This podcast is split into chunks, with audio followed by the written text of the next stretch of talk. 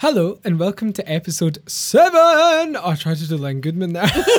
seven of How Not, the brand new, shiny, sparkling, glistening podcast hosted by me, Luca Manning. And me, Kim Macari. We are two gobby Scottish creatives who like to talk about the big stuff, and we thought that you might like to listen. So here we are. Our podcast is here to remind you to always be good troublemakers, think big, and ask how not. More importantly, though, how are you? Good, thank you. Um, I went to see an ex- an art exhibition this week. It was the Oh, first one in oh, over a year. I went to see um, Tracey Emin and Edvard Munch at the Royal Academy, and it was amazing. Tracey Emin's work is just incredible, and they were these really, uh, really, really big canvases um, of hers. A couple of her neons.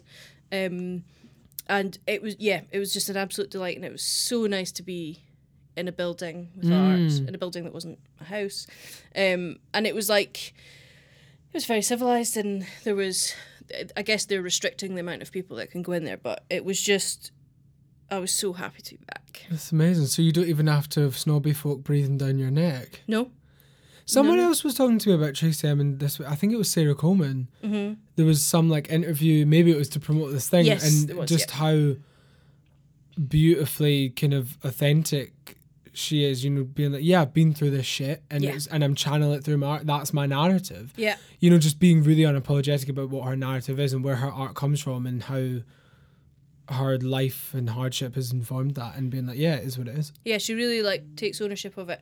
And that's impressive now, and even more impressive when she first started, because that was a big shake shake up to the system.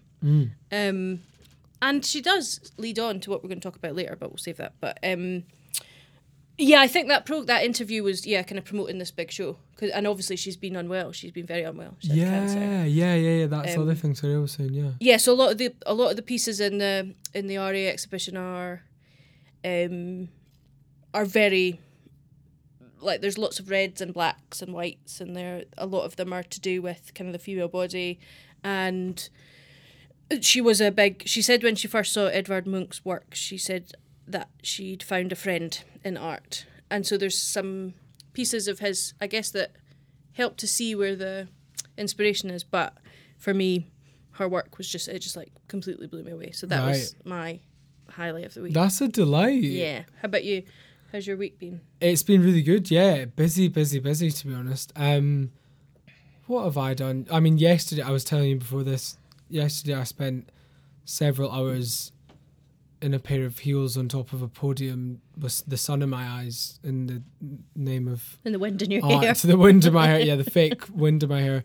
Doing a really exciting shoot with a fantastic photographer called David Reese and a, an amazing team, and that was really good fun. Getting Yeah. dressed up, getting my makeup done. Why the fuck not? Um, yeah, so it's been great to be honest. Um, some sh- some things I did write down that I seen and was like, oh, this is cool. In fact, a thing I read about this morning was Billy Porter yes which was just blew me away. I mean, Billy Porter is like just finally shining bright in the light that I feel like they were robbed of. He was robbed of for a long time in the entertainment industry and is a star of the series Pose that is amazing that you should all go and watch. Like literally all go and watch it. That's an order, not even a suggestion. And um, Billy Porter actually is yeah, kind of I hate using the word come out, you know. Yeah. like everyone says come out, but he's been open about his HIV status and the fact that he's been HIV positive for 14 years yeah and has only just um, publicly decided to share his status. But is the his interview in the Hollywood something is which is where the, the, the story originates is really beautiful actually. It's really authentic and raw and and not sad Yeah. actually. Um, it's one of hope and and of and norm really normalizing it as well, breaking the stigma. You know, they're in a um, but you know he uh, he's undetectable because of the medication he's on, which means he can happily be married and have loads of sex with his lovely husband, and it's all fine. And yeah, I just think watching his character Pray Tell, who in Pose is HIV positive, mm-hmm. it's quite amazing looking at that now and, and knowing that Billy Porter was actually using that character as a vehicle to express Yeah. his emotion Yeah, absolutely. because because you think he's acting, but he's kind of not, Yeah. Which is amazing. And now it makes a lot of sense, you know, um, with how amazing that portrayal is. But yeah, so that was an amazing thing I was reading about. Also, I noticed that the Heritage of Pride organization that plan New York City Pride have made the decision to ban the NYPD, that's the New York Police Department, from Pride celebrations for the next five years, which was quite a an amazing. You know, there's been organizations like Queer March and a few other that have been marching in the streets in New York, like almost every night for months now, probably years. But I kind of um, got to they came to my attention um, during the Black Lives Matter kind of resurgence in the summer, and really just like showing up for their community in terms of like Black Trans Joy and and there's a lot of music and community and houses and all that, and it just looks incredible what they're doing. And I think this decision's been heavily influenced by organisations such as that. So Yeah. the aim is that you know anyone can still attend the Pride celebration, but they will not support the attendance of police department groups. You know, like Okay. the the I can't remember what they're called, but like the NYPD, gay, whatever Yeah. um, and they're looking at like um, privately sourced security and using like community first response Okay. training and stuff like that to to secure the event as opposed to having the police around. Yeah. Um, which I think is amazing and and it absolutely addresses what the community that are that Pride is for are are saying. You know. Yeah, absolutely. And I guess it's um that's what you want. You want people to sort of take into their own responsibility to safely conduct these Absolutely. events. And if you if someone takes or an organization is bold enough to say this is what we're going to do, hopefully shine a light on the fact that it can be done, it can be done safely, dispel the myth that you need kind of crowd control of that kind of And Uh, that's what a lot of the time creates havoc because Yeah, there'd exactly. been um, protests a few years ago in New York at Pride where people tried to stop the march and all that, and then they were subs- subsequently arrested because of the police presence. They Yeah. tried to stop, and that, that actually happened at Glasgow Pride, the last ever Glasgow Pride I went to, I think, um, where Police Scotland were allowed to lead the march, which just felt so wrong yeah. you know. Um, so this, we're not even talking about them having a, a float. We're talking about them leading the Pride March, and protesters tried to stop it and were, were arrested and put on trial. And I don't think they were ever convicted, but it just seems so backwards, like Yeah. to arrest the the folk that it's for, and like you know, Pride isn't for the police. Like no, No. matter how you identify and if you work for that system, then that's to me there's not an intersection where you should be allowed to be kind of you know I, I would question where you how you choose to present yourself at a pride celebration if you work in the police it's like are you there with your police man or woman hat on or are you there just as a member of the queer community like to Yeah. show up because we all know how pride started especially it being new york city pride like Stone, where stonewall is you know Yeah. Yeah. um, it just seems a little wrong to have such a heavy police presence, if any at all. So, yeah, I kind of welcome that decision. I'll be really excited to see how it goes. Definitely, I, and I think we should probably prepare ourselves for if there is any kind of disruption that that will be taken out of proportion. Absolutely. But I think it. Well, it's like um, the in the in the in Alex Vitale's book, The End of Policing, he talks about the kind of the policing of schools in America, and that a lot of schools have police officers kind of um, On on, site, the door, yeah. on site, and that um, you know if the, if you had the if you had a, little park and you had two identical parks and one was surrounded by police officers and one one wasn't, which is the one that feels like the safer, nicer place to be, right? And it's not the one that has the, all the police presence there. So I think you're right about sometimes that that visible presence has it the opposite effect of the one Totally. that it it's purported to have, right? Of creating safety. So yeah, Yeah. I, I hope that they do a really brilliant job. Sure yeah, it'll be exciting to see. Um, today I'm laughing because today we've swapped our cocktails for tea. yeah. But we've got nice mugs. I've got Divine on my mug, and we don't know who you've got. No, and hopefully someone can tell us. From afar, it looks like she's got she's got the body of a crab and then the I'm gonna say that may not even be a she. they let's yeah. Um, but no, in fact, they're not a crab human hybrid. It's just a lovely scarf. But Yeah, yeah, Kim says to me, "Do they have crab legs?" And I was like, "No, no, babe, I think it's a scarf. And, and then Kim goes, oh, I don't want it then. Yeah, but um, regardless of that, very nice mugs. Anyway, here we are. Yeah. Shout out to the Priscilla Palace for accommodating all our mug needs. And Yep. Kim, I just think you need to go right on in and tell us what we're talking about today.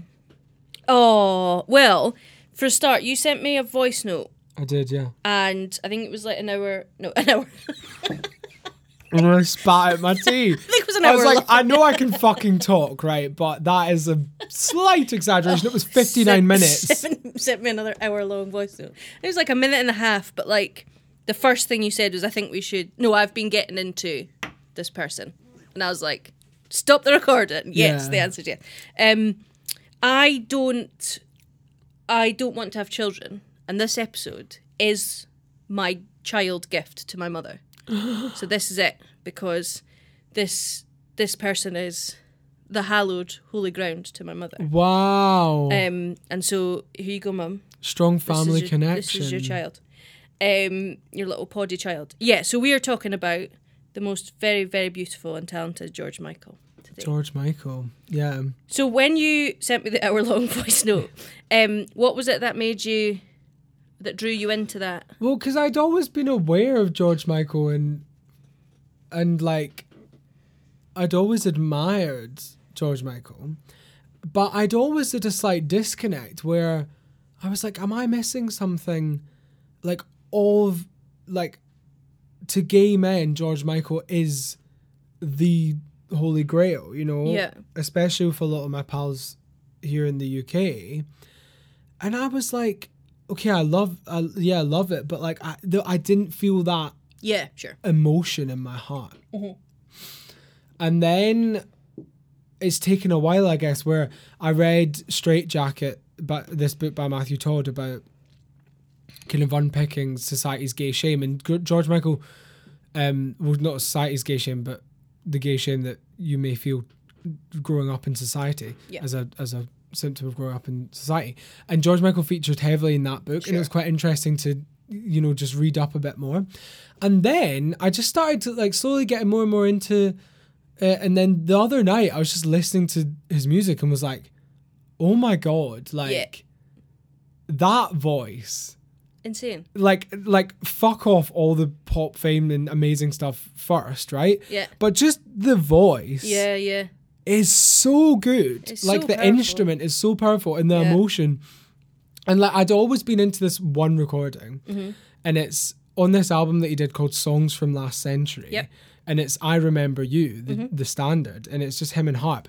And I was like, I'd always been really into that Okay. and always loved that and knew how musical he was and how amazing he was because of that. But then it was only recently and then like getting into like some of the like meanings behind the songs and like reading up little bits about his life and then like sent you that voice note and then because also my mate Jamie who's like really into George Michael had written this tune called George and like I was like send me that tune and like I wanted to know I wanted to get inside Jamie's head and be like what made you write this song about someone you know Yeah. like Jamie's not a singer and he wrote the lyrics and everything like dedicated to George Michael and like people like Ian Shaw you know like I, I know what George Michael like has that place in their heart you know Yeah, yeah. so really, I just suddenly felt it, like this little thing in my heart for George Michael, and was like lying in my bed just listening to the records, and then, um, yeah, sent you that voice note, and then since then, I've just been like, oh my god, blown away every day.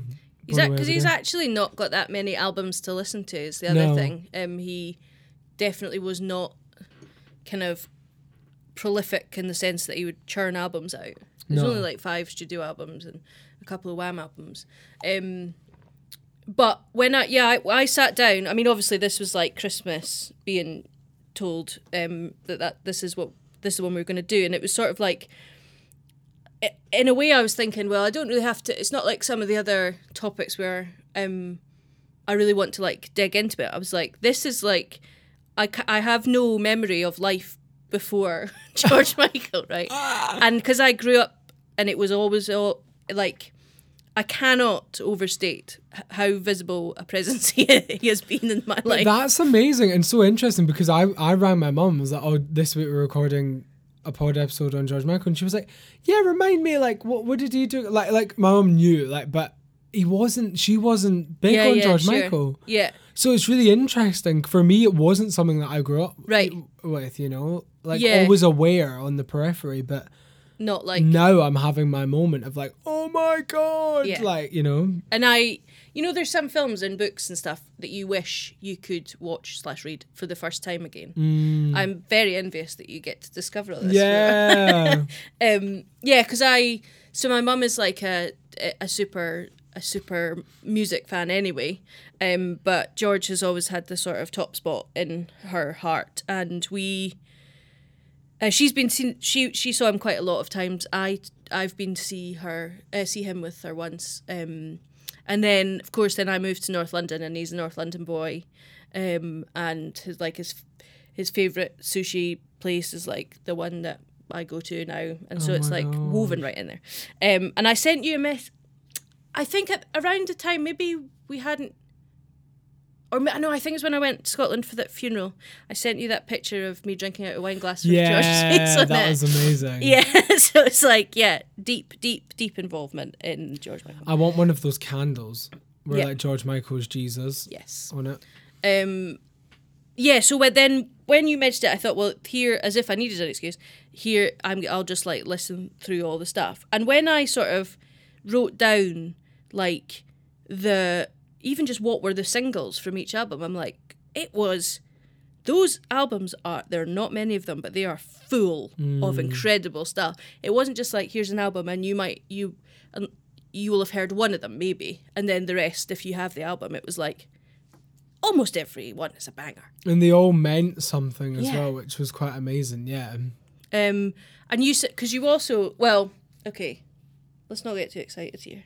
Like maybe shall shall we?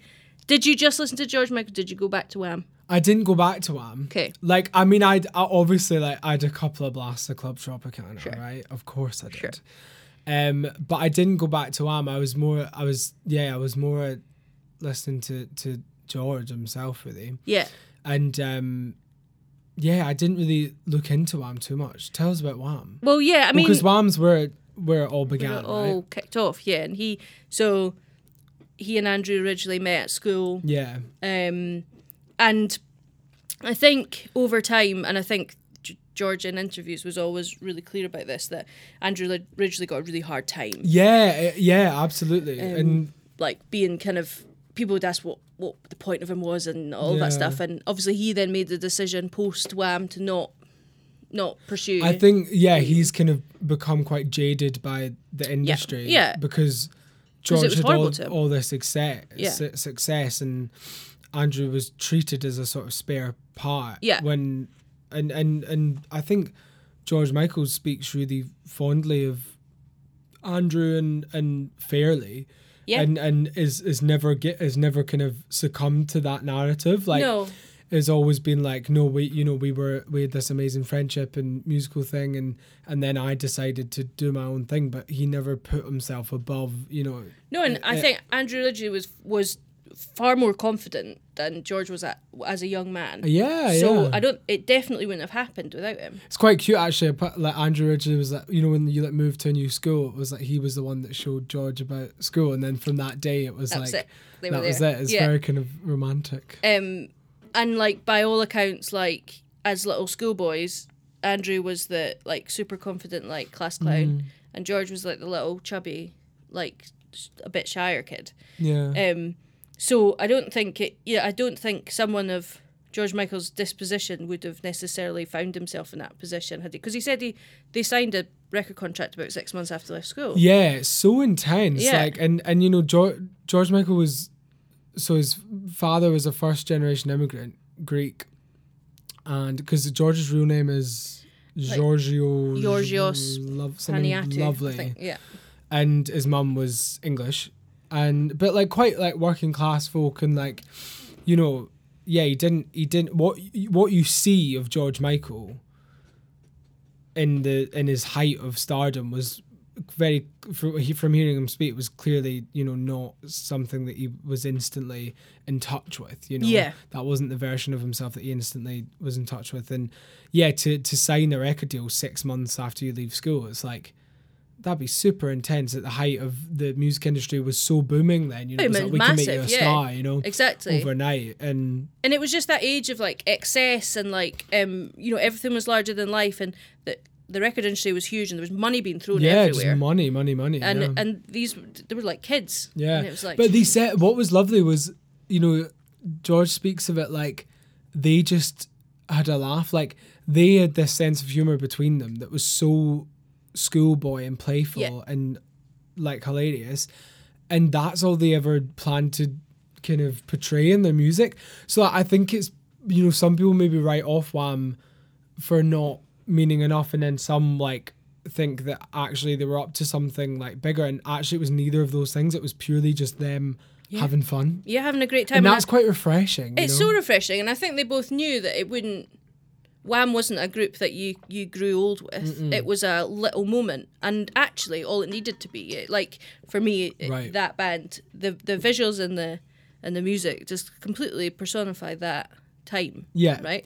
would would not work now. would like- not work now, and it also wouldn't work when they, if they were both forty five. Yeah, like it, it'd it be really cringy. moment- yeah, but it was literally these fresh faced. Exactly, and I, I think the music's great. I think it's very well written. Yeah. I think they're like, well, it stood the test of time as well. Yeah. it's like the amount of times you'll hear like My mate. Tom Oh is my like, honestly, he came he came to me like a couple of months ago and was like, I cannot stop listening to Club Tropicana. yeah, it's amazing. Like I can't, I cannot. Yeah. Like I just want to hear it all the time, and it is. It's something you can't help but move to. It's Yeah. just and of course, well, f- because we're we're both in the in the little jazz world, we our um one of the people that is involved in a lot of the, those Wham records is Guy Barker. mm, yeah, Um, and I remember hearing a story where he said um, he said to them at the first like recording session that the name was stupid. It wouldn't catch on. He said it was stupid, and it was stupid to have the exclamation mark at the end. brilliant. and it was like actually it turned out to work all right for oh, them. that's Um, amazing! Shout out to Guy Barker for getting it so wrong.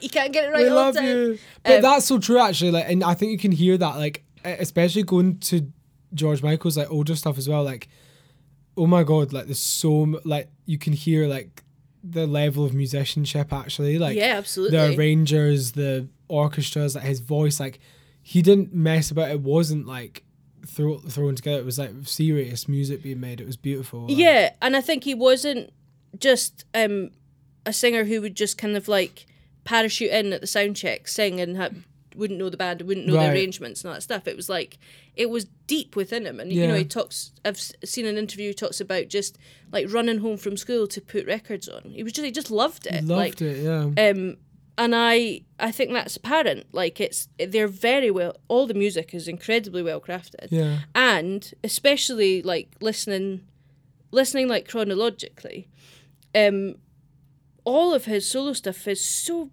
like vulnerable and honest and Yeah. like it just resonates so strongly that doesn't come from someone who just thinks about this stuff superficially? Exactly. It needs to come from a real sense of care. Exactly. And, and especially in someone's voice and a singer, it needs to be authentic. yeah But yeah, briefly going back to Wham, a funny story that I heard was the f- when they did that Top of the Pops performance, which Yeah. was like the one. Like they were staying in this like really shitty like B and B or something. It was like a it was had to sleep in like a child's bed or something, and then like George Michael was like very open about the fact that he, you know, it wasn't like money that he desired or like whatever, but he definitely wanted to be the star that he, to be famous, yeah. that he became. yeah And like after doing that Top of the Pops performance, he like went down to like the hotel lobby or something the next day, like totally and like nobody recognized him for like hours. And he was fucking gutted. And like I just love how open he is about that. He was like, Yeah, I was fucking fuming. Like nobody wanted an autograph or nothing. Like just on top of the pops the night before. And I was like, Oh god, you would be, wouldn't you? You'd be like, It's nobody know who I am.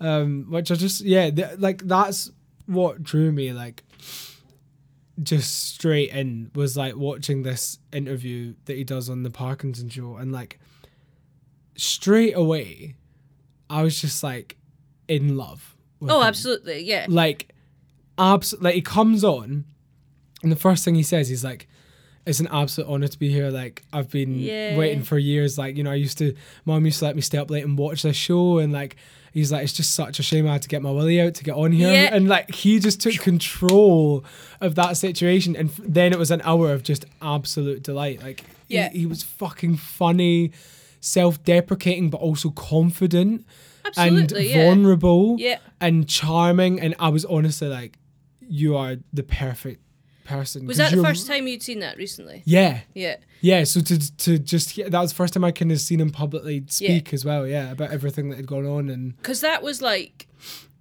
that interview was massive Mm. like huge i mean like parkinson was was one of those shows household. Yeah, like you know everyone would watch it but it was also um they'd have proper conversations and a lot of people would have their sort of defining interview moments yeah, yeah, yeah. A bit of an Oprah. Exactly. Um, and there was such an uproar when he was arrested. This was 98. Um, Yeah, let's explain what actually happened. Maybe. yeah, so um, so throughout Wham and throughout that first bit of his career, um, his it was it was widely assumed and never um, sort of countered that he was heterosexual and was of course a, a heartthrob to young women Yeah, because that that was the the the marketing decision. right. That was made. and he also felt like he c- couldn't really imagine telling his mum and dad, especially his dad. And also, I don't think he was sure in himself either. Yeah. Um, and so, so we kind of fast forward to '98, and um, he is he's gay. He hasn't chosen to tell anyone uh, that well to tell Well, the, the people that knew him, yeah. So, exactly. so, uh, but but then uh, he says an interesting thing about this because, so so George Michael was out to his family and his friends. Yeah. and he was out to everyone that mattered. Yes. essentially, and he'd made he'd he'd, he'd decided that he'd taken control over that situation. He was like, yes, I am gay, and he says that you know the press played the game that the public did. And it was it's kind of like they didn't want to know in inverted commas. So like none of his largely female fan base that wanted to sleep with him wanted to know that he was in No, fact gay, but they not. kind of did know and like and even though it was something that he was never desperately hiding. You know, it wasn't about right. the people know you know and and and the press again, you know, they kind of played this game with him of yes, he's a heartthrob, but also you know, George Michael didn't wasn't hiding the fact that he was gay. No, he wasn't, but he it was a wasn't cat and mouse pushing it. But yeah, it was a cat and mouse thing until they had their moment of Yeah. a big scandalous story, which Um, and I think, well, t- we can maybe come back to to his kind of first relationship that because that was really sort of pivotal. But yeah, so in in '98 he was it was essentially like a sting operation where police officers would um, kind of seduce men in order that they would um, you know break the law in terms of like exposing themselves. So um, right. So like cru- cruising yeah, in like outdoor spaces and public toilets is a huge part of kind of gay male sex life. Yeah. and it's it's something that I, I mean, there's a whole history of it, but right. you know, it's not something that's new, and it's and it's He didn't invent it. no, and and it's also like you know, part of me thinks, you know, it's it's because like people are in situations where they are forced to hide and to, Oh, yeah, but also that's part of the the part of the risk involved is part of what draws people into Yeah. uh, and whatever and and yeah, so George Michael was in the US in LA. Yeah. in LA, yeah, Uh. like in Beverly Hills, and this this very very handsome man said, "Would you like to come over here?" And he was like, "I absolutely would, Absolutely, yes." yeah. Um, and then yeah, it it was, was then a arrested, stitch up. and It was a policeman. it w- also it was like really shady, and like the arrest warrant wasn't supposed to be public, but was Yeah, so like within and- hours, there was an arrest report on the desk of Yeah, tabloid so it news. was all very like uh, like transparently sort of um, staged to be like yeah, that. and like I love how unapologetic like he was about it. He's like, I do not know a straight man who, if seduced by a you know incredibly beautiful woman, would reject it. Like, do you know what I mean? So Yeah. like he is hu- a human being. Absolutely. who acted on his impulses as any of us would and it's actually just a shame that he fell prey to the the the bait really to Yeah, the, absolutely. you know to the framing you know which then meant he was publicly outed internationally Yeah, So that was the It- thing, and that was the big thing where they used it to out him. Like Mm. it was this massive bit of news when, in fact, yeah,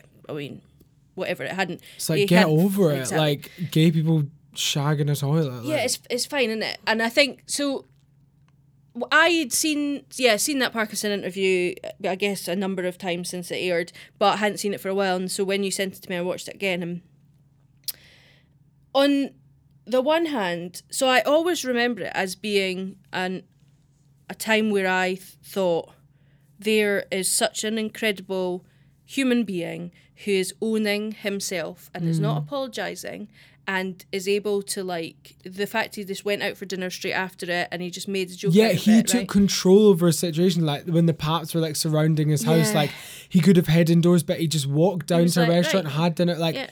That is that thing about being un- unapologetic is so important. I think, like Yeah. in terms of how he dealt with it. definitely and i think um I, I, yeah i was like a i was young i was a youngling then and that's a that's a very inspiring message but also i don't think it should be underplayed that um that sort of shame and scandal was massive in the 90s like that was a time where we were like politicians were involved in sex scandals it would ruin their career Yeah. right so any uh, th- th- just and also, we're like- not even just talking about a normal scandal here. Like the the actual backdrop of this press release was, you know, the AIDS crisis hangover.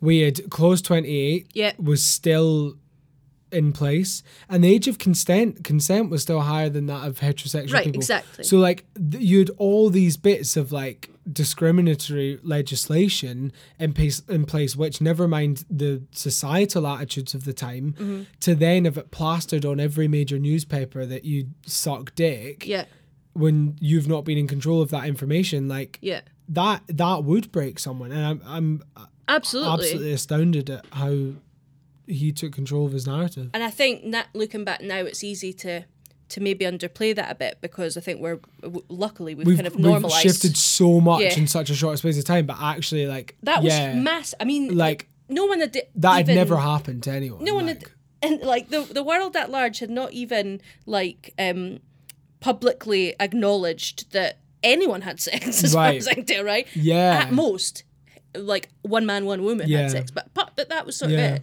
And watching it back, and so that that always sticks out in my mind. And also his the way he talked about um like marijuana use was also really inspiring to me. Mm. Um, the fact that like uh, he just sort of said, and way ahead of his time, like what is wrong with it if it's you know if it if it's used recreationally alcohol is a very very dangerous thing and that's not you know he sort of questioned the legality uh, of it um and i watched it back and i i still think um he was forced to apologize more than he should have like he said you know well i'd had a hard few years and Anselmo had died my mum had died Yeah. Like, no one has to die That for you to matter. want to look at someone else's penis, right? One hundred percent. No one has to die. You don't have to have any like emotional Yeah. justification for your sexual preference.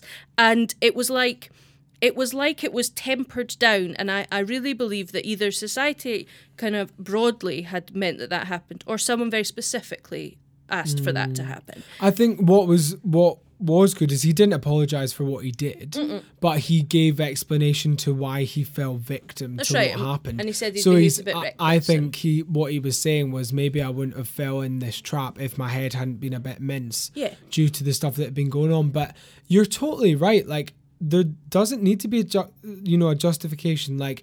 Like cruising is part of gay culture, sex is part of gay culture. Like I hate this thing of like lewd behavior. Oh, you it's know? just like ridiculous. the, the the promiscuity and and that somehow that then justifies the AIDS crisis that that Yeah. you know you had it coming like you know actually like that could like I just don't believe in that narrative at all and that is exactly the type of agenda that was being pushed with all the legislation that was in place at the time and by the media and I did I find it refreshing that he didn't apologize for what he did he wasn't like I'm sorry Yeah. it was almost like I'm sorry I got caught you know Oh, definitely, yeah. Which, you know and and then so I watched it and I and Parkinson says in that first in the ninety eight interview, in a way, do you think you sort of wanted to get caught so you could be outed? right Right. And at the time I thought, excuse me? That's not a good question. Like that's all a bit ropey. And like and he says at time I, I, w- I would have preferred to run naked down Oxford Street Yeah, shouting yeah. I'm gay than get caught the way I did Yeah. arrested. Dope stupid. But later he's on I think nine, uh, in like 2007 Michael Parkinson apologizes. And he said when I asked that question I was that was quite a naive way of trying to understand something I don't understand. And I thought how very brilliant that you did and addressed that. It was part of a di- very different time where if you're in the public eye, I'm allowed to ask you whatever I want. There's that ownership. of yeah, you. you're yeah. ours. You're not yourself. Yeah. And I think then the tide had turned even in that sort of like eight or nine year gap where it was like, yeah, I'm sorry, that was maybe a little bit, you know, kind of, that wasn't very sensitive. Um, but like he said, he was like, would I be here getting a whole hour on Parkinson? Yeah. Well, he's very not. good at. He's so cheeky and charismatic that he he he, he used it in the most beautiful way Yeah. to to to take control. And like he's so well loved. Like this has just happened. And they won't stop clapping him. Like can everyone's feel how laughing. much the They- audience, like, love him. everyone fucking loves him Yeah. because he's so real. Like he didn't, and and you know, I think Parkinson's like, oh, would you worry about losing your fans, or whatever? He's like, no, because I, I people believe in people, and I know I've connected with people Mm-hmm. Beyond the point of them being shallow enough to desert me now. Yeah. I, I know I've made a connection to people because of who I am. And then, mo- uh, most gorgeously, then he made the video for Outside, This right? Which is Oh one of the most God. artful responses to um, someone trying to shame you Yes. that I've ever seen. fucking incredible. Let's talk about this because this is incredible. So, after this event that had happened, um, George Michael then wrote this song called "Outside," which was like a big hit, and the video kind of depicts this whole experience, and it starts off as this kind of like old school like porno style film, and he uses the officer's name right, like. Andy um, yeah, so he's Like- dressed as a, a like a porn cop. He's dressed a right? porn cop, which is a great like Which, uh, um hilarious statement anyway. And like towards the end of the video there's like cops like getting off with They're each other and all that and kissing, it's amazing. But at the very start it's like a, a heterosexual depiction of this event. So like a woman seducing a man and him being unable to say no um in like a public place and then um like he credits that like the police officer's name was like something and he he changed it to like Marcello Offenvanking and and then like um like just like things like that so clever like that comes up as like a big credit you know and it's like absolutely brilliant and MTV when they aired the video blurred that They did. I remember. and then it's like, what the fuck? Like to think that they blurred that out, which was an imaginary word, but they didn't blur out any of the fuck the word wank after all the or the um they didn't blur that out after all the press that had been surrounding this incident, which was like you know, George Michael takes it up the arse or whatever. Do you know what I mean? Yeah, it's like, exactly, do you know what I mean? It's Yeah, like yeah. Absolutely nuts. But yeah, I, it was an absolute piece of art that video because it was so like here I am dressed as a cop, sexy as anything. And there's like straight people, gay people like getting off, and it's all like let's go outside, like Yeah. there's, and then also like, there's these like there's nothing but flesh and bone. It's like not being scared of Yeah, yeah. sex, like revolutionary. It, amazing. And, revolutionary. you know, I think um, shame and embarrassment is one of the most profound, profoundly sort of powerful tools of oppression. One hundred percent. um, and uh, it it is so pervasive, and we're sort of taught from a very young age to feel sh- ashamed and feel embarrassed, and um, things like that.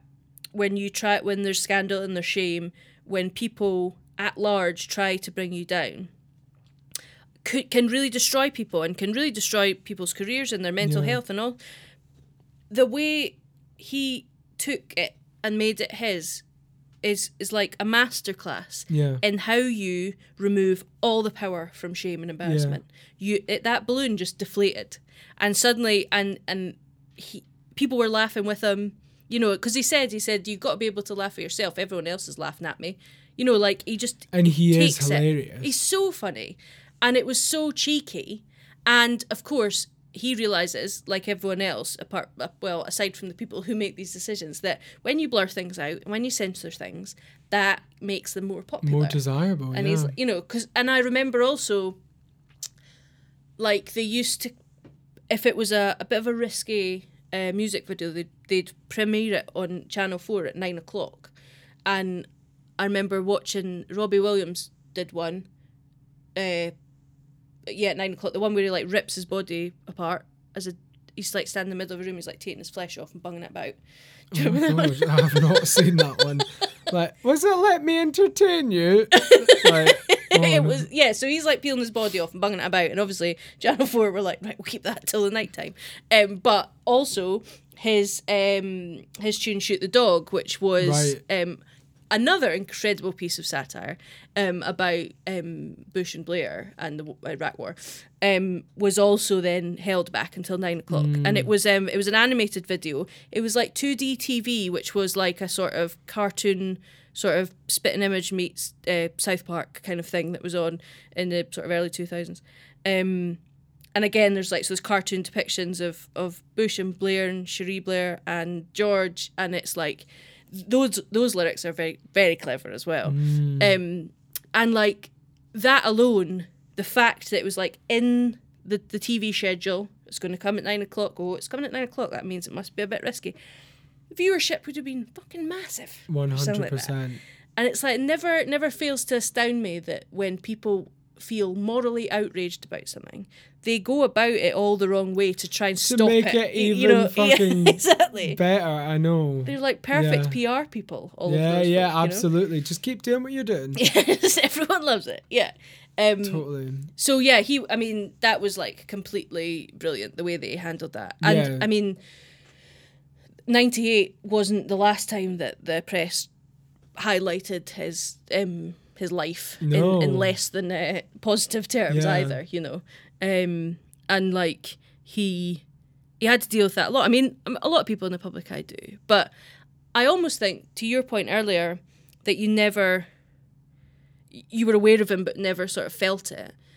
I think the way he's depicted sometimes prevents people feeling it like that. I agree. I agree. Everyone just thinks he's this another kind of broken, turmoiled pop star, but Yeah. like he was so much more than that. Like Yeah. what an artist, like what a singer, what a fucking beautiful human being. I mean, the amount of money he raised for charitable causes as well, like and like he, he was 53 when he, he died on Christmas Day at Yeah. 53. Like that's really young, you know, and like to think what he did, he, he literally did change the world. He is a gay icon and, and a astounding musician and person and yeah, like it's it's amazing, you know. he I remember that's like a flashbulb memory. I remember I, that Christmas day, um, I'd cooked Christmas dinner and then I'd gone for a nap. And my brother came and woke me up and he said George is dead, and I was like, which George? George Who the who? fuck's Like, George? Um, and he's, I, th-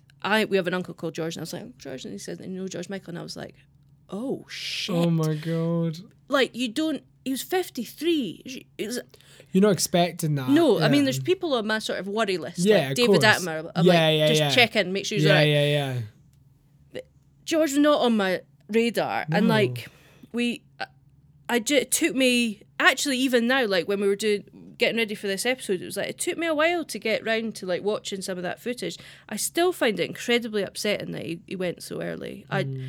And like the stuff that came out afterwards, his sort of extraordinary generosity that came out, um, look, was just And then it's like, oh, now the press report. Oh you yeah, know no, what I he's your favourite, is he? Yeah. And like, I think that's the mark of him. Like, I don't know. I'm sure you will have seen some of the stuff. Like, there's a woman on Deal or No Deal, and she wanted to win. She wanted to raise money for IVF, and he phoned in and he gave her the money for IVF. And like, there's a woman, a woman crying in a cafe because she was worried about her debt, and he gave the cafe owner a check and said, "When I've gone, you know, would you give it to her?" Uh, all, all of this that's not the only two things like huge amounts of uh, money given to charities and and if it was me and someone would like the press were constantly down my throat for what I was doing and You'd what I was wearing, I'd be like, say, excuse like- me, I just gave twenty five Yeah, grand to yeah, a yeah. woman. Never. It was like he volunteered and he, and he said, please don't tell people I'm doing this. I'm just like doing it properly. And I just think, what a gorgeous, lovely angel. Yeah. You know, and like he never got the press he deserved in life. No. you know, until until he died, and then everyone was like, "Oh my goodness, oh, we'll, we'll all celebrate him after." Yeah, fact," it's so know. true that actually. Um, but like, And you're right that that press coverage prevented people from getting to the heart of him straight away. yeah, because I he think- becomes a joke. He becomes a a punchline. A washed up celeb. Right. So, you know that that was a really big cultural moment when he was arrested, and Mm. I, I tell you, a lot of heterosexual people, it blew their minds that cruising was a thing. Yeah, right? yeah. Wake up! Wake me up before you go go because this happens, honey. Get used to it. holy, they do what? And uh, like, so, yeah. So a lot of people connect him in all these ways when that when in fact that sort of distracts from the fact that this songwriting is absolutely Mm. incredible. Um, You mentioned relationships earlier, and I know there's a song. Is it Jesus to a Child? That's about there's quite a few. There's there's because his partner died, right? Anselmo died. Yeah, there's a song Yeah. called "Please Send Me Someone," which is Right. for him, which is like the most heartbreaking thing. That one of the lines is, "Please send me someone to love as much as I love you," Mm. which is like because he said he said in an interview. To be honest, he never really thought of himself as gay or straight or anything. He didn't know. What Yeah, he he'd been with women. He'd been with men. You know, Yeah. sexuality is something that's fluid, and and uh, you know, but he definitely identified culturally with the the gay thing. Yeah, and he said he was doing a gig in Rio, and it was like massive, 160,000. There was a man down the front row, and he said, "When I saw that man, I knew I was gay." Oh Like yeah, that, that- was, there was a seminal moment. yeah, Yeah, yeah, yeah. and uh, yes, he had this relationship with Anselmo, and I think it was like he talks about really beautifully. Is this you know this period where he, he he was in in Brazil and in LA, and he didn't he wasn't hiding it from anybody, and you know, and they were um they had this like really lovely time, and he's and I don't remember seeing this until this week. He um just before he like Anselmo came to him and said I have to go to the doctors for this test and he left the house and George Michael said he looked up to the sky and he said don't you dare don't you dare do this to me I know. you know? It's so cruel. and and and he was sitting over Christmas and they were waiting for the test results over Christmas. And he hadn't told his family about him and he's like I'm trying to figure out whether to tell my family about him whether to tell my family he's potentially terminally ill that I'm potentially terminally ill. It's like a huge massive thing. And Yeah. of course and he, and he was and he did die of he did, died of a, a brain hemorrhage related to AIDS. And um like first, he's all he had always said and he's very open about this as well he's very uncomfortable with a lot of celebrity and fame and money Mm-hmm. you know I think wanted to be famous but he, he didn't necessarily want all the sort of invasive bits Well, that that's come it. with it, I you feel like you can you can want to be a, be like a renowned star yeah and renowned and leave your mark on the world Yeah. without wanting, you know, with still wanting to be able to go for a Kraft cheesy pasta box on a Sunday in the joggies, you know, or not be publicly outed, or, or those bits of your life, those fucking cruel moments that Yeah. the world throws at you, to be able to live them out absolutely in a way that we would, you know. yeah totally yeah Um, yeah, is completely not what you sign up for. you know. No, and I think you don't. He's always been slightly uncomfortable in himself, and then he'd found this relationship, and I guess it was this like blossoming sort you of. You just want to have that for yourself, don't Yeah. you? That thing that And he said because he's a. Um, so of course it was around the time. So that was around the time Freddie Mercury died. yeah. Um, I remember that too. I remember the press conference where Freddie Mercury announced that he had AIDS, Mm. and he, the next day he died.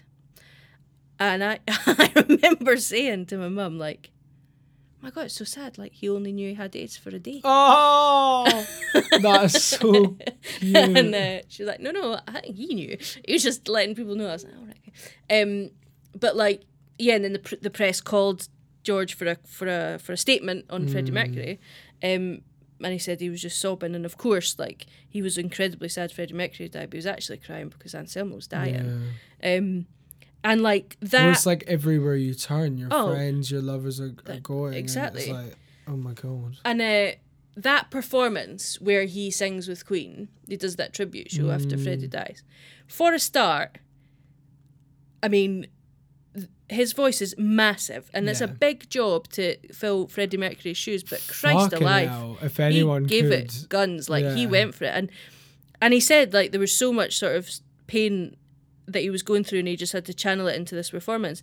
I tell you what, it fucking worked because that was one of the most powerful performances. Like it was just huge, and then that became like they did release that as an uh, an EP, those those kind of live tracks. But like, there's a there's another thing like uh, this kind of pop thing about sometimes people um can't really do the live thing because they can do the studio thing, Yeah. but the live stuff is a very very different game altogether Yeah, yeah, yeah. um, and well, incredibly exhausting as well to do a show like that.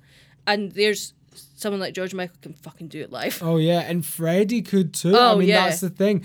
To me, I was thinking about them all today. I was thinking about Elton John and George Michael and Freddie Mercury, and was just like, to me, they're like a family of Yeah. like British gay icons that, who were stonking musicians, you know, Yeah, and absolutely. who are, you know, still, but like just yeah, like fuck me, and could do the live thing, like had the show, but the voice Yeah. and the songwriting and the oh. they. I mean, they're real. They are real treasures of like, like British music history. Yeah, Those three people, um, and yeah, what I said at the start, that Tracey Emin had a connection. So uh, George Michael collected a lot of art, Right. and um, he collected a lot of YBA art, a lot of young British artists. So like Tracey Emin and um, Damien Hirst and, and that sort of gang. Um, and he and Tracey Emin were close friends. There is actually a Tracey Emin neon that says George loves Kenny um, that he made that she made for him. Um, and after he died, there was a big art auction for charity. They they auctioned off um, his collection, and I remember like looking through it.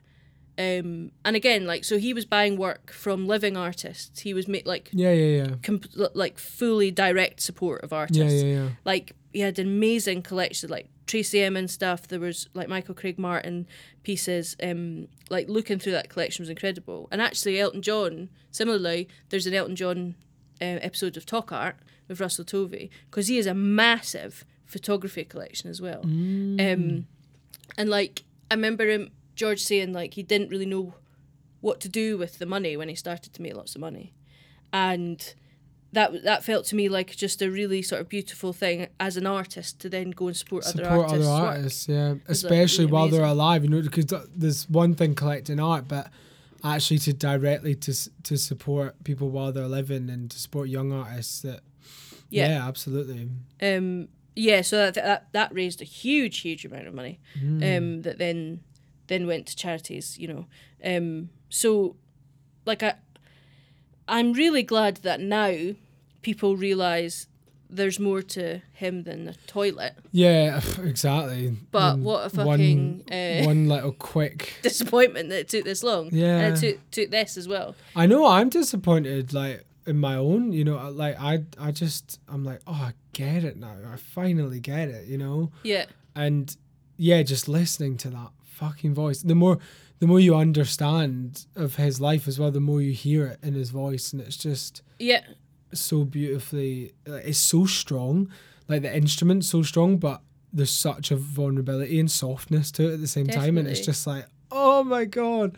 And then like the, I feel like the people he chose to duet with as well. Like there's obviously Elton John, but then there's like Aretha and like Mary J. Blige. Like him and Mary J. Blige singing as the Stevie tune, and it's like yeah. two like pained souls just like oh and i'm like oh my god And him and. Whitney Houston. yeah like alive. right just all of that like troubled like big voices like everything i love Yeah. to be honest Yeah, and like I think re- again, like really artful. Like he was he was working with the the big. yeah The, it wasn't just like I I I want to remain relevant, so I'll do all this stuff and I'll kind of bung stuff out there. It was like no super focused, you know, like massive amounts of time between albums, Mm. like really. I remember he he talked about, um, I guess he made the decision that what he found very very difficult was all the the promo stuff around albums, basically to the detriment of being able to write or create albums, and he said to Sony, "I'm not gonna do that for, um, listen without prejudice. I'm not gonna. We're not gonna promote it basically." Um, Sony were livid yeah um, and so the the the first yeah because he, didn't- he didn't want to make videos for any of the singles he, and he didn't want to do all the junkets and stuff um, and the the first single he got he got the five supermodels to be in the video instead of him. So you got like Naomi Campbell and stuff like m- like lip syncing this tune.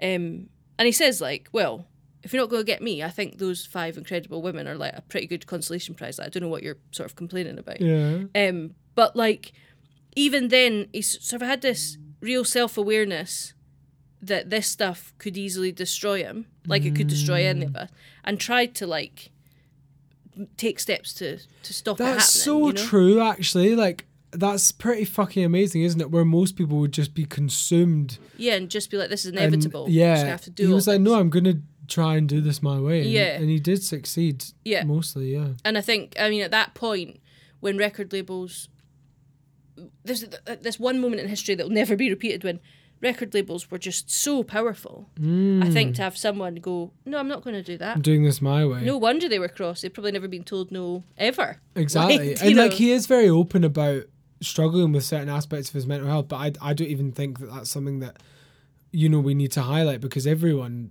Yeah. has mental health and you know whatever, but um, he amazingly in that Parkinson interview rebuts that he is given to depression. You know, Yeah, he does. He says, I'm which is amazing. He says, "I'm not given to depression. Yeah. Yes, I've had a fucking hard time of it, but Yeah.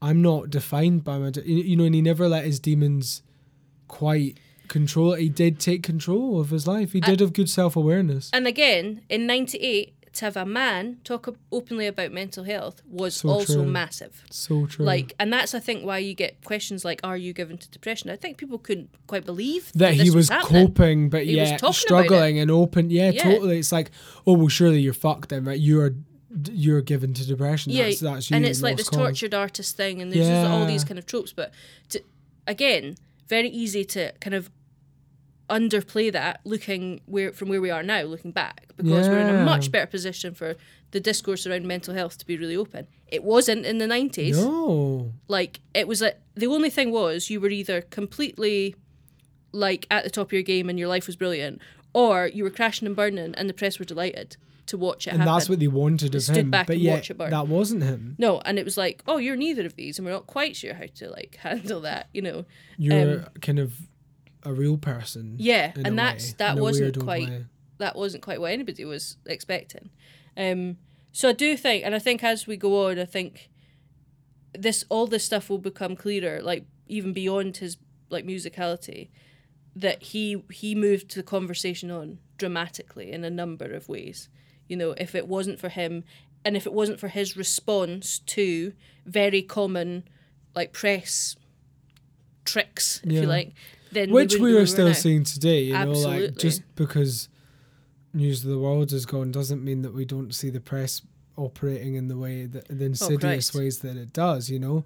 Um, and I think, yeah, George Michael's just an example of someone that really took control of their own narrative Yeah, and was themselves, yeah, and, and and that shone through. They didn't lose their fame or their success. yeah, because I think you know I think we are still such a um, sort of emotionally stunted nation in the way that we talk about sex. I think that's Oh my God, still yeah. like a nightmare, um, and the shame that surrounds because like, the- sexual the, life. the stuff he had thrown at him absolutely was disgusting and like the shame that you i mean we we still if you grow up queer you're still unpicking intrinsic shame that you will be carrying from birth growing up in today's society that has moved on so much.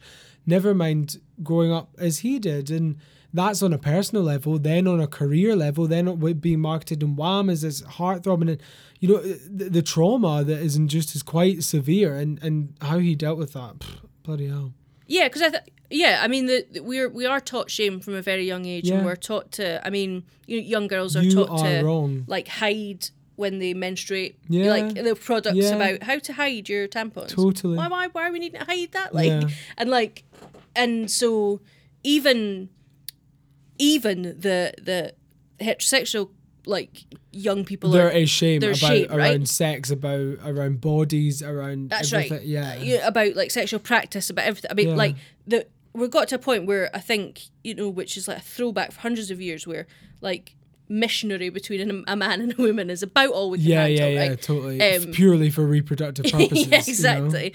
Um, like so, there's so much shame, and there's shame around female pleasure, and there's shame, Yeah. like all this stuff, and like, it- I I honestly think that at, that this shame is at the root of everything, and you can really stop people um, in their tracks by making them feel ashamed of Yeah. themselves. Like you, you really can, and like.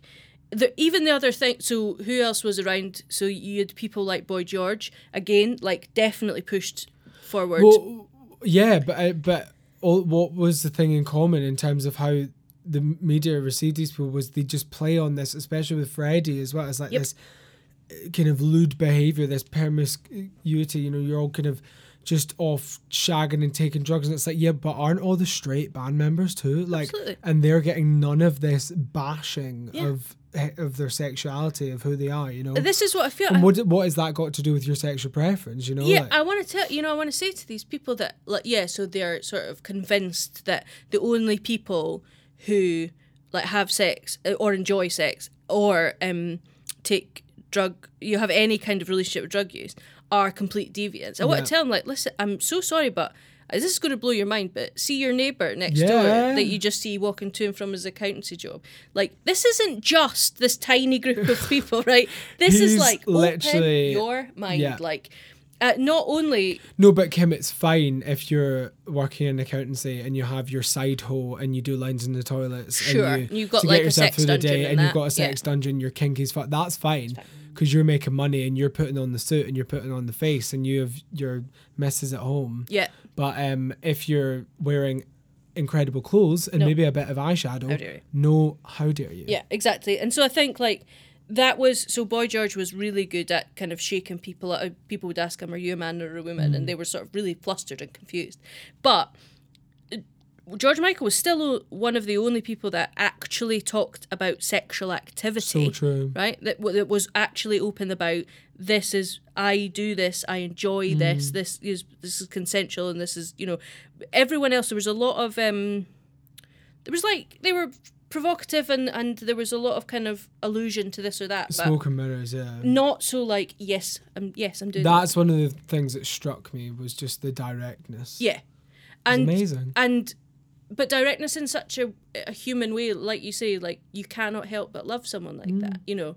Um, because we do we love vulnerability and and truth and we kind of love an underdog as well there was Totally. something about him he never gave up the fight with Yeah. the industry and the press and he just went fuck you i'm gonna fight this you know there's but mum- in my own way on my own terms and i'll i'll be in control my mum has this DVD that is on a, a lot, uh, which is I think he's at is he at Wembley? Can't remember. I can't remember where he is, but he's getting ready. It's like the behind the scenes before he does a big stadium show. Um, the car drives him to the stage entrance, whatever, and the security is like, "No, you can't get in because we're we're this is closed off security because we're waiting for George Michael." And uh, the guy in the car's like, "Yeah, well, I've got George in the back," and he's like, "No, you don't." And so George like puts one down, sort of hangs out. He's got like a cap on. And he's like, "I am George Michael." And he's like, "No, no." He's like, "I don't believe you." what the fuck and George is like laughing, and he's like, "Oh, "Honestly, I am." And he's like, "Nah." And he's like, "Okay." George is like, "Okay, fine. We'll just we'll go to another entrance." And he's like giggling about it. That would really throw a lot of people, right? If you were like, "What the fuck?" Um, but like even there, just like really good at being able to like see the funny side of things and Yeah. not be like, you know, not let that like, because he does say, "Oh yeah, I've got a massive ego." He's he's yeah that that's what's so Parkinson thing, right? refreshing yeah And he says that I've got to be careful because I can let that ego like take over. yeah He seemed to be really good at keeping that in check. Actually, Yeah. you know, more so. Than I think people, by you know. acknowledging it, you're then better at keeping it in check. Yeah. Being like, yeah, I can get a bit carried away with myself, so I'm going to make sure I check myself. But whereas if you're denying that you ever do, then exactly, you're more likely to be a cunt. you like shine a little light on it, and suddenly it's not as like powerful as, as you thought it was. Um, Oh, George, well done. Um, so yeah, we could we can share some links to those Parkinson interviews are really great. Yeah, I would just say everyone should watch them. Like, it's just so enjoyable. Like, it just made me really emotional, warmed my heart. Yeah. Amazing viewing. Yeah. and and those music videos for Outside Yes. Shoot the Dog, those are great as well. Yeah, Yeah. so we'll we'll share that because this is there's a lot of brilliant like YouTube wormholes you can Yeah, fall down. I want to. I'm what I'm taking away is I want to be more George Michael in my approach to life. I think Absolutely. Yeah, me too. Me too. Um, that's my promise to myself. so, well, we've got a few new Patreon people. Have we? Um, we've got I. my family's like showing up here. Oh my god! So- I need to get on the blower tonight.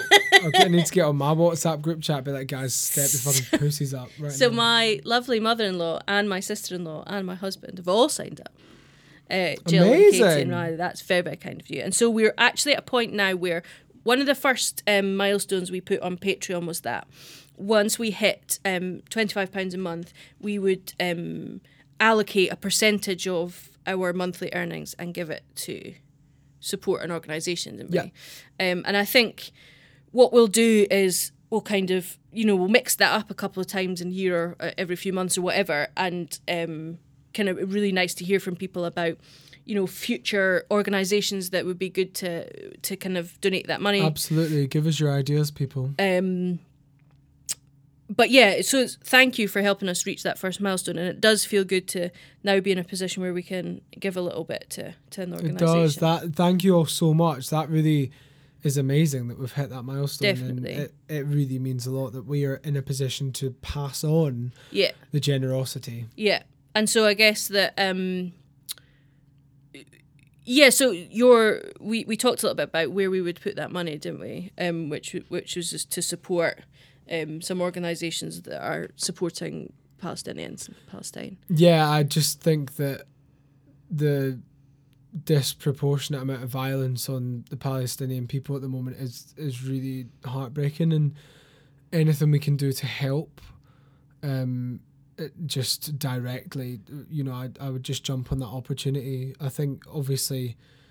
The situation is incredibly complex politically, but if you simply boil it down to, this is not a balanced fight. This is this is Yeah, yeah. really th- these people need help now. Yeah. Human beings need help. Yes. Buildings, homes have been ripped apart. People are being killed, murdered. You know, it's it's yeah. I, I'm just putting that out there that they need help now. Yeah, and there's I've seen a lot of really great um, people on Instagram and Twitter and stuff really um, kind of helping inform the rest of the world about what what's actually happening. Yeah. Again, it's it's hard it's hard to navigate how you like deal with the media and where you get your information. Yeah, Um, and because this is all part of the the conflict as well. You know that is they literally tore down the Al Jazeera building. Right. And the, and the structures that are media outlets that would support the Palestinians. Right? Exactly. And so I think and I saw something that said like before you before you speak or before you post about what's happening in Jerusalem, ask yourself, is this going to move us closer to peace? Or are you Yes. just starting something that's going to, you know, descend into the worst part Wh- of the which internet? is why I think it's really important as well. Like, I've seen some horrific, really kind of anti-Semitic comments being made on posts, and I just thought, what we're talking about here is a movement towards peace, and like an- anti-Semitism should have no place in your solidarity with Palestinians. You know, it- it's or, Yeah. or, or in your or in your anti-Zionist kind of view. It's just like what, like surely, uh, it's like but it's like from one persecution to another. It's like Yeah, we need absolutely. to we need to have the same level of solidarity with people everywhere, yeah. you know? And I think and that goes for Palestinian people too. You can't say Black Lives Matter and then not support Palestinians, right? Right. It's like you need to and I think like all. we yeah i think we do we definitely need to dedicate well probably at least one episode to, to what's going on there because i think it, it's if we can do something to just give some like entry level open the door to information about this is going to be useful i think we'd Yeah, be it's heavy. it's not something that it, it's not helpful for us to be underinformed and just start running our mouth off but Exactly. Yeah. um, but like to, and I think that's probably why we haven't really talked about it in the last couple of weeks because Mm. Yeah. it's like it's not going to add to anything meaningful. No, I- if I- we just kind of throw it out I there. just encourage everyone to look at where you get your information from because that's what I'm trying to do. I'm trying to to learn and and to see Yeah. what people are saying that I trust. and- Exactly, yeah, and to and to really try and and and step back and to try and understand like the this is a conflict is, is so much history behind it you you really try to just understand that right now there are people that need help And that's the most important and thing. and yeah. act- and actually there are there are Israelis that need help and there are Palestinians that need help Mm. and there are people that don't want this conflict and but their lives are you know I there was a tweet I said I saw that said um, a tradition that that happened during the world wars that they've now started to do again is that people living in Jerusalem will send their kids to stay with different families so if a family's bombed they won't lose the entire family Yeah. and I just think like Imagine having to make that decision in your life. I mean, that it puts in perspective like our I've seen another existence thing. Yeah, like you know, families were all sleeping in one room so that they all died. they all die together. This I mean, that just I can't. I feel cold saying that. You know, it's like it's this is not. This is so heavy, and I yeah. and it's really easy because of the, the the scope and the vastness of it. But when you see things like that, which are per, which are life. like real People. human people, Yeah. people of your age, you can you you're the equivalent. The only difference is about where we were born. Mm-hmm. You think And that's not a choice. No, exactly. You think that their reality is something that's so so different, and like things are changing all the time, and um, international response is changing all the time. But it's got some yeah, like it was to great to see these incredible women standing up in the U.S. Congress or Senate or wherever it was and saying, "We need to stop fucking funding this. Yeah, yeah, We are literally giving them the bombs to kill people with. What the fuck?" yeah. So there's there's a lot, a lot, a lot mired in um, the US and the UK's like complicity. Yeah, one hundred percent. which we can sort of Yeah. digest. Anyway, this is a whole other episode, but yeah, but yeah so we've so what we'll do is we will like we'll make it clear we'll kind of share some information about which organization we're going to support and then can spend a bit of time kind of highlighting their work and Brilliant. you know si- similar organizations.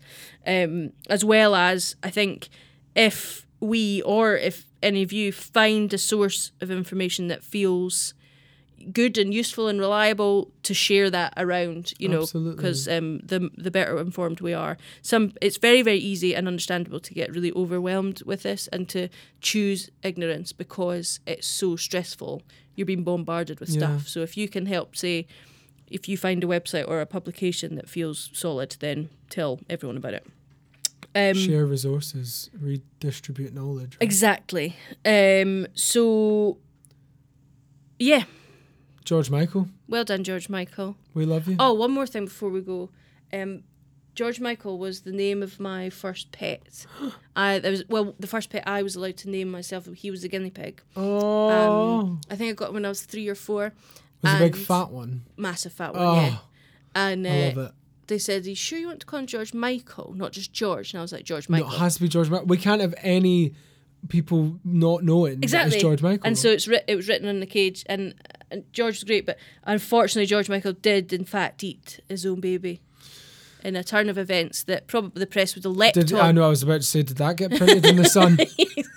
So, Fucking hell. so I mean, yeah. So He's God- a, homo- a homosexual and a fucking cannibal. and he eats babies. Um, yeah. So thank you, George, for your wonderful um, contributions to the world, and uh, see you later. See you later. Goodbye. Bye, darlings.